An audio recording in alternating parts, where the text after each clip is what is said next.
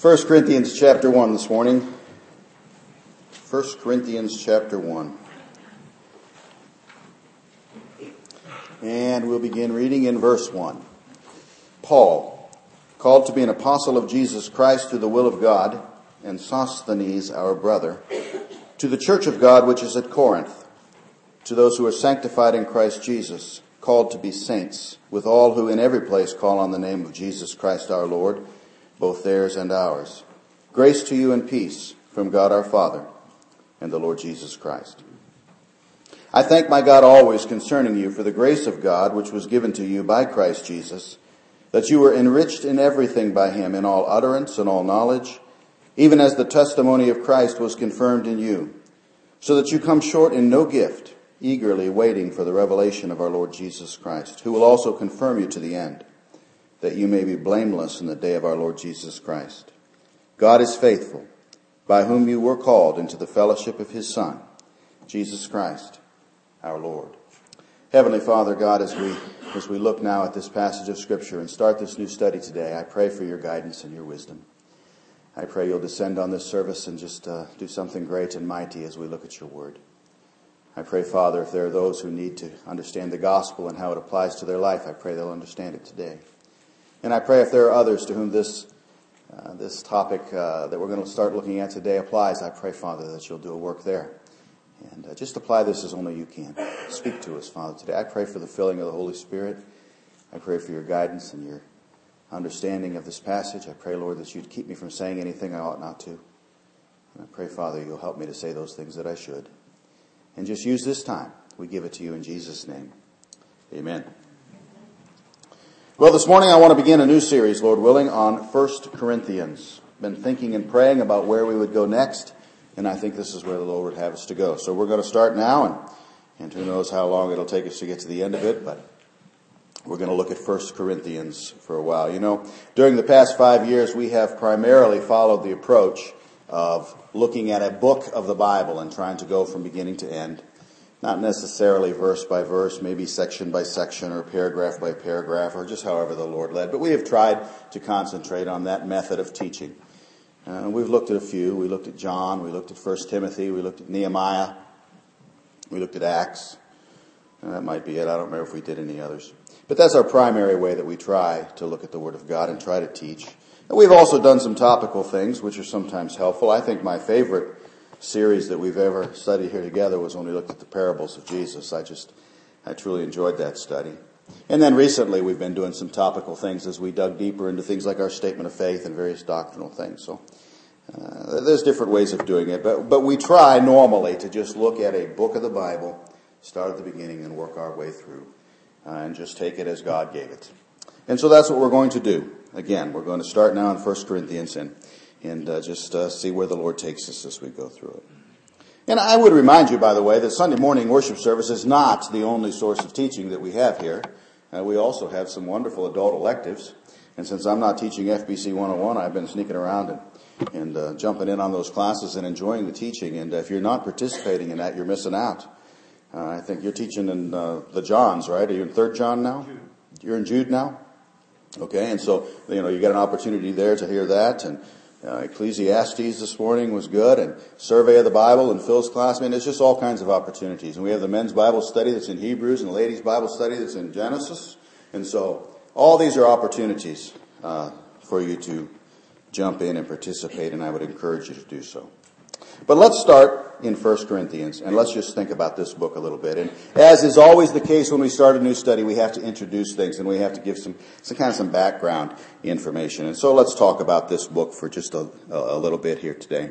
The book of 1 Corinthians is a letter that Paul wrote to the church at Corinth. He wrote it approximately 56 AD. He wrote it from, we believe, Ephesus. It is one of at least three letters that he wrote to the church at Corinth. We have two in our Bible, 1st and 2nd Corinthians, but we know that there was at least a third and possibly more. But in 1 Corinthians chapter 5 and verse number 9, he mentions the fact that he had already written them a letter. And so clearly there was at least that third, which we do not have today. So three letters at least. Um, this letter was written by the apostle Paul, and that's very clearly uh, stated by the very first word. You know, some people would try to argue that kind of stuff, but the very first word says Paul. And so Paul is the author of the letter of 1 Corinthians.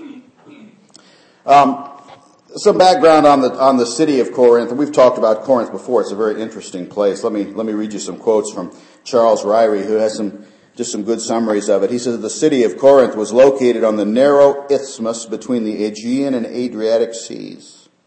Corinth was a port city and wealthy commercial center. Ships, wanting to avoid the dangerous trip around the southern tip of Greece, were dragged across that isthmus. As I studied this, I, would never noticed that before. I don't remember reading that before, that they actually had some sort of a method of dragging ships across the isthmus from one sea to the other.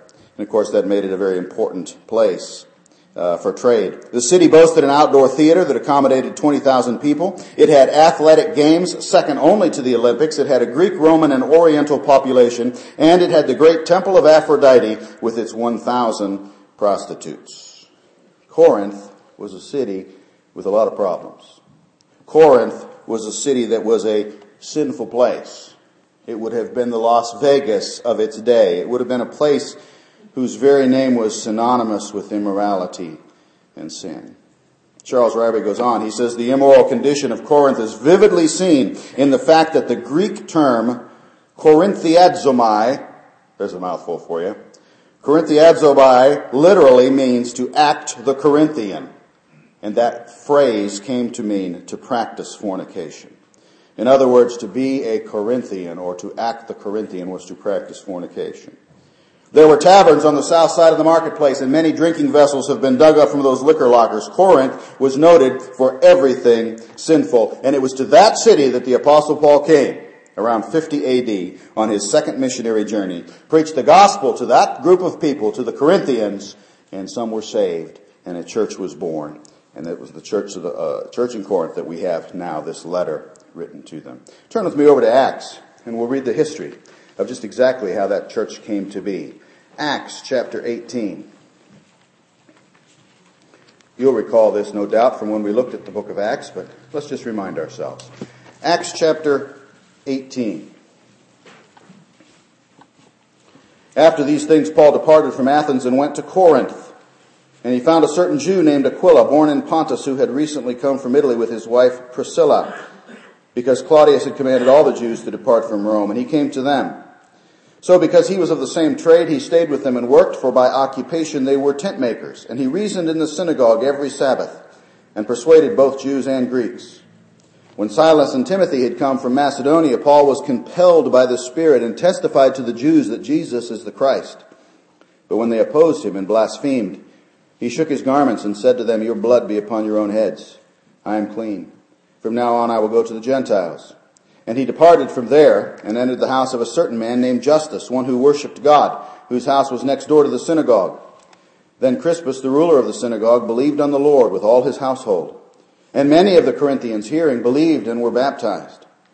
Now the Lord spoke to Paul in the night by a vision. Do not be afraid, but speak and do not keep silent, for I am with you and no one will attack you to hurt you, for I have many people in this city. And he continued there a year and six months, teaching the word of God among them. When Gallio was proconsul of Achaia, the Jews with one accord rose up against Paul and brought him to the judgment seat, saying, This fellow persuades men to worship God contrary to the law. And when Paul was about to open his mouth, Gallio said to the Jews, If it were a matter of wrongdoing or wicked crimes, O Jews, there would be a reason why I should bear with you. But if it is a question of words and names and your own law, look to it yourselves, for I do not want to be a judge of such matters. And he drove them from the judgment seat. Then all the Greeks took Sosthenes, the ruler of the synagogue, and beat him before the judgment seat. But Gallio took no notice of these things.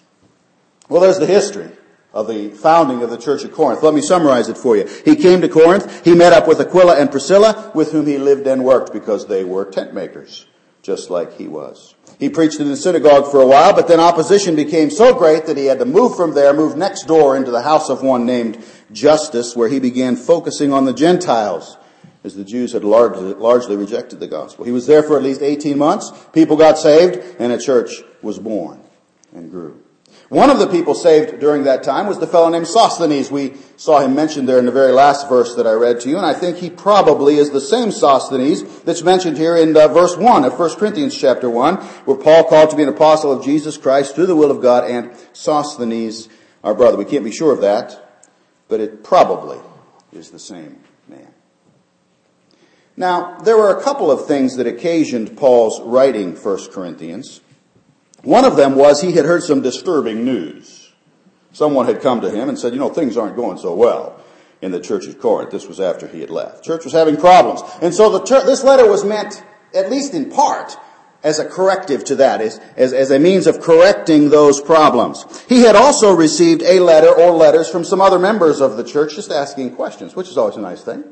He probably was pleased about that. They had questions about the faith, questions about various uh, doctrinal issues, and so he was also, in addition to correcting the disturbing news he had heard, he was also uh, answering some questions, and we'll see that as we get into this a little bit further. What were some of the problems? What was the disturbing news that he had heard? Well, one of them was that there were divisions in the church. And we'll see that. Uh, we, we stopped reading in verse number 9. If you just read a couple verses down, you'll see that he gets right into that particular topic divisions in the church. We have a word for that that's a little bit more known to us. It's cliques. There were cliques in the church. Might have gone a little further than that, but certainly it was at least that. And so as we get into this letter, we're going to see him dealing with that problem. There was also the problem of immorality in the church. Chapters 5 and 6 deal with that to a tremendous degree, and we're going to, we're going to see that he had to deal with some serious problems there. There was a lot of confusion about worship. What is right? What is wrong in how we worship the Lord? Things like what we just did this morning with the Lord's table are dealt with uh, very much in this particular book. And so, and those are just a few. There was problems, disturbing issues that he had to deal with. Now don't get me wrong, Corinth was a great church. Look at the good things he said about Corinth in verses 4 and following. He said, I thank my God always concerning you for the grace of God which was given to you by Christ Jesus, that you were enriched in everything by him in all utterance and all knowledge, even as the testimony of Christ was confirmed in you, so that you come short in no gift, eagerly waiting for the revelation of our Lord Jesus Christ. So it was a gifted church. It was a serving church. It was in many ways a great church, but it was also a church that had some problems that needed to be dealt with. I would suggest it had gotten off course. And so Paul had to help them to try to get back on course. And I said that they asked some letter, some questions in letters. What, what questions did they ask? Well, they asked questions about marriage. They asked questions about food offered to idols. And you can imagine in an idolatrous place like Corinth why they would have questions about that. And in a, in a sensual place like Corinth why they would have questions about marriage and things like that. They also asked about um, uh, right ways of worship. They, they asked about the resurrection. 1 Corinthians chapter 15 is one of the best passages. Matter of fact, I think Brother Phil quoted from 1 Corinthians 15 this morning as he led us in the Lord's table. And so those are just a few of the questions they asked that we'll see as we go through this. So there's a lot in this letter. I think it'll keep us busy for a while. And it ought to help us to stay the course, which is kind of what I'm tentatively titling this series. Stay the course, because I think that's the primary emphasis. If you're off, if you're off track, get back on. And I think as we study 1 Corinthians, we may identify some areas in our lives where we have wandered off track wandered off course and where we need to get back on. And if that's not the case, hopefully 1 Corinthians will be a warning to us uh, of those areas where we do need to watch out for that and avoid having it happen in the first place. Well, the first nine verses that we just read are Paul's introductory comments that he makes as he, as he just gets started. And you see this in all of his letters. And as I read through that, I always like to, to try to figure out what he's saying in his introduction. As I read through that, two primary thoughts jumped out at me that I think might be foundational to us if we're going to understand this book. And uh, I would suggest that those two primary thoughts are number one, our calling, and number two, our Savior. Did you see those two thoughts as we went down through there? Nine verses. And I think those two things just kind of jump out at you. Our calling and our Savior. Think about the first one. Our calling. Did you notice the prevalence of that word or that thought? It's used three different times. Verse number one, Paul called to be an apostle of Jesus Christ through the will of God and Sosthenes our brother. Verse number two, to the church of God which is at Corinth, to those who are sanctified in Christ Jesus, called to be saints. With all who in every place call on the name of Jesus Christ our Lord, both theirs and ours. Verse number nine, God is faithful by whom you were called into the fellowship of his son Jesus Christ our Lord. We see here that Paul was called to be an apostle. Believers are called to be saints, and believers are also called into the fellowship of his Son. Think about those three things for a minute. And for no particular reason other than I just choose to, we're going to look at them in the exact opposite order that I just read them. Think about the last one first. Jesus said the first should be last and the last first. Verse number nine says Christians are called into fellowship with Christ. Does that happen to you? I remember when it happened to me. I remember when I was 12 years old and came to understand that I was a sinner in need of a Savior. I sat in one of these pews. Don't remember which one I was sitting in. Probably back there because that seems to be where I remember sitting. Maybe right about where Sandy's sitting now. It's about where I used to sit. But I remember sitting in the pews and hearing the gospel message preached and knowing, knowing in my heart without a shadow of a doubt that it was speaking to me. I remember that. I remember that I knew I was lost and I knew I needed to be saved. I, I not only heard the preacher preaching, but I heard and felt the Holy Spirit tugging and convicting and convincing and encouraging and calling me to respond. Have you experienced that? If you are saved today, it is because you've had a similar experience. There is no other way. Nobody is saved at birth. Everybody is born lost and everybody needs to be saved. We talk about it all the time. All have sinned and come short of the glory of God. We know that none of us are saved in or born in a saved state. We have to come to the place where we recognize we're lost and trust Christ. And here that's referred to as being called into the fellowship of His Son, Jesus Christ our Lord. And I know what that's going to do in some minds. I know some of you are immediately going to go and get all balled up on the doctrine of election when you hear that phrase. Called into the fellowship of his son. And I'm not going to, I'm not going to deny that that's part of it today. There's no question that he calls. No question. But just as Paul said we're called into the fellowship with Christ in verse number nine, he also pointed out in verse number two, did you notice? He said, with all who in every place call on the name of Jesus Christ our Lord. Both theirs and ours. He talks about both pieces of it here. We're called and we have to call. We see it all throughout the Bible. Acts chapter 2 and verse 21 says, It shall come to pass that whoever calls on the name of the Lord shall be saved. Acts chapter 22 and verse 16, Why are you waiting? Arise and be baptized and wash away your sins, calling on the name of the Lord. And the one we read all the time, quote all the time, Romans 10, 13, Whosoever shall call upon the name of the Lord shall be saved. You gotta have them both. He calls. We call. That's what happened to me.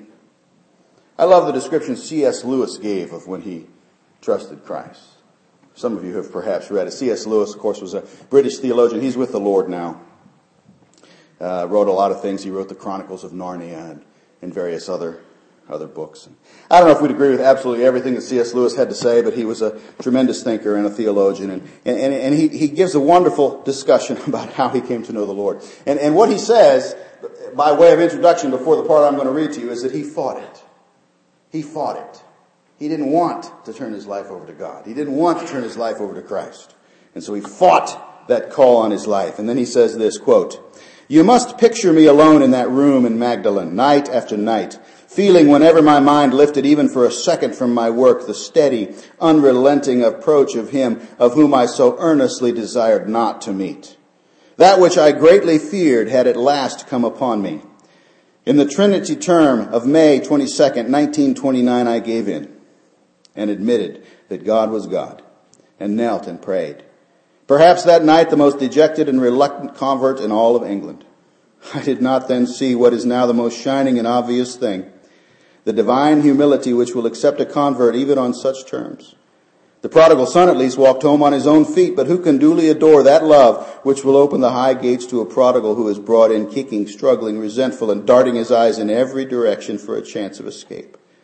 The hardness of God is kinder than the softness of men, and his compassion is our liberation. I see both God calling and C.S. Lewis calling there. Do you? I see the call both ways. And when I was 12, I felt the call of God. And when I was 12, I called and asked the Lord to save me. You gotta have them both. You gotta have them both. And so Christian, we are called into fellowship with Christ into salvation through Him, into communion with Him, into relationship with Him, into family with Him, just as we talked about as we gathered around the Lord's table today. Christians are called into fellowship. There was another call we notice. It's in verse number two. It says that Christians are called to be saints.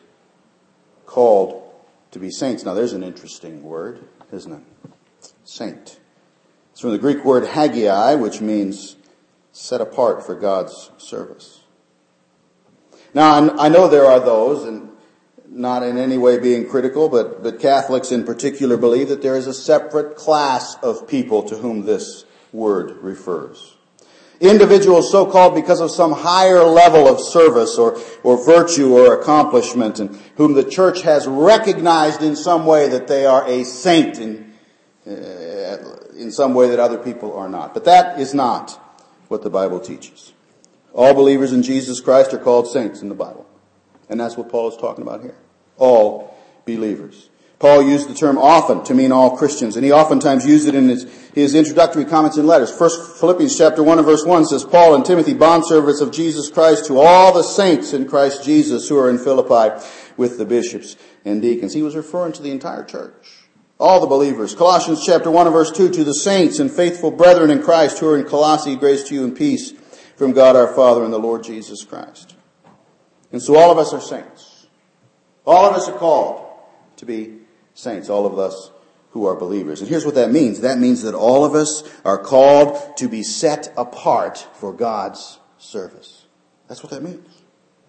Now that word goes beyond relationship, does it not? We're called into fellowship with His Son. That's the relationship. And here it says we're called to be saints. It goes beyond being placed into the family of God. It says that we are separated from our past lives of sin and separated to our new life in Christ. We'll see more of this as we get into the book. But basically it's talking about what we oftentimes refer to as progressive sanctification, our becoming more like Jesus every day of our life. Called to be saints. Now think about what that means. You know, it's popular today, and I hear this all the time, to say that Christianity is very simply a relationship with Christ and nothing more. It's not a bunch of rules and regulations. That's one of the things we like to hear said. It's not a bunch of rules that we have to follow. But see, that doesn't jive with that word. I don't know how you fit that into that word. We're called to be saints. We're called to be set apart from sin and set apart to God. It is true that the call into fellowship with Christ is a call into relationship with Him, but the call to be a saint is a call to be holy. It's a call to live like Him. It's a call to obey His commandments. Jesus said in John chapter 14 and verse number 15, if you love me, keep my commandments. And so we're called into fellowship. We're also called to be saints, which means we're called to be more and more like Him. One last thing. Verse number one, Paul said he was called to be an apostle of Jesus Christ. So called into fellowship, called to be saints. I would suggest this is telling us we're called into ministry. And one of the things we're going to cover in detail when we get to the last part of this book, chapters 11 and following, we're going to talk about spiritual gifts. And we have talked about them before, but we'll talk about them more in detail. The fact that each believer, each Christian, each saint is gifted for the purpose of helping Christ's people in Christ's church. Paul here is emphasizing his gift, which is apostleship. Nowhere are we saying that that gift exists here, or that that's what he's trying to say. That was his gift. There are no apostles today. We'll talk about that more when we get there. But I do believe we can make the application that just as he is saying that he was called into a specific ministry, so too are we. All of us have a calling to use the gifts that he has given us. And we'll, we'll talk about that more as we get there. So just think about these three calls for a minute. Just briefly mentioned, just, but just think about them for a minute. There is the call to fellowship, there is the call to be saints, and there is the call to serve. Now this Corinthian church was messed up in a lot of areas. This Corinthian church had all kinds of problems that Paul had heard about and all kinds of questions. And I wonder, as I think about this, if Paul might not have been saying, at least, at least just in a foundational way, that if they would just remember their calling, if they would just concentrate on that, if they would concentrate on their calling, rejoice in, the, in their call to salvation, work at their call to sainthood, focus on their call to service, think about your calling, it would help them to stay on course. Is that possible? I think it is. I think it is. And so one of the concepts that I think is foundational as we get into 1 Corinthians is that. We are called. We are called into fellowship. We are called into sainthood. We are called into service. Have you thought about that on a personal level? Have you've thought about the fact that you are called? You are called into the fellowship of His Son. You are called to be a saint. You are called to serve. Have you thought about what that means to you? I think our lives would be revolutionized if we really got hold of that. Well, one other foundational truth. Our calling was one, and just, just briefly, let me mention our, our Savior. I don't need to spend a lot of time on this. This one's really quite obvious, but, you know, I made a lot of, a lot out of the fact that the word calling is mentioned three different times in these nine verses, but I want you to look at those nine verses with, which we just read there. Uh, did you notice how many times Jesus Christ is mentioned there? Did you notice that? Let's just review. Verse 1, Paul called to be an apostle of Jesus Christ. Verse 2, to the church of God which is at Corinth, to those who are sanctified in Christ Jesus. Verse number, uh, well, that's actually mentioned there twice. Uh, uh, with all who in every place call in the name of Jesus Christ our Lord. Verse 3, grace to you and peace from God our Father and the Lord Jesus Christ. I could go through all of them. There's nine verses, nine times. Jesus Christ is mentioned. Could it be that Paul was reminding them of where their focus needed to be?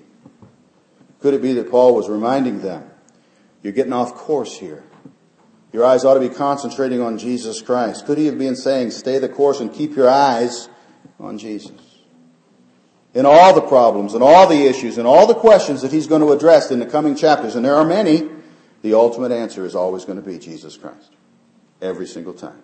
Keep your eyes on him. Don't concentrate on human leaders. When you get into this discussion of all these different divisions that they had uh, based on uh, who liked what leader best, uh, don't get your eyes on human leaders. Don't get your eyes on cliques in the church. Keep your eyes on Jesus Christ. Immorality is raging in the church. Don't get your eyes on that. Get your eyes on Jesus Christ. I like the way Derek Prime in his book on 1 Corinthians said it.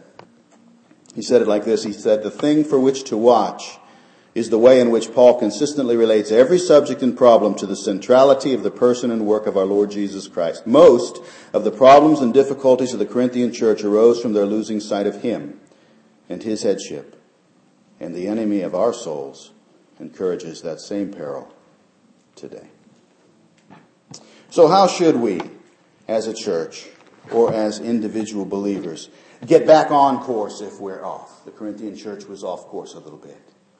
How do we get back on if we're off? What if we've allowed a critical or divisive spirit to take hold in our heart as they had? How do we get rid of it?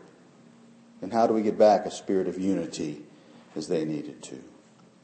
What if immorality has become a problem in one of our lives or, or in our church, as it was in the Corinthian church? What if we find ourselves off course and wandering where we ought not? How do we get back? How do we get back? What is the answer if we find ourselves in any of these states? Or if you say that doesn't apply to me, I'm not there. What is the answer to make sure that it never does happen? How do we guard against it? And I want to suggest that just by way of foundation, as we start out here, the answer is twofold. Focus on our calling and focus on our Savior. Two things, which I think if we'll do, will help us stay the course.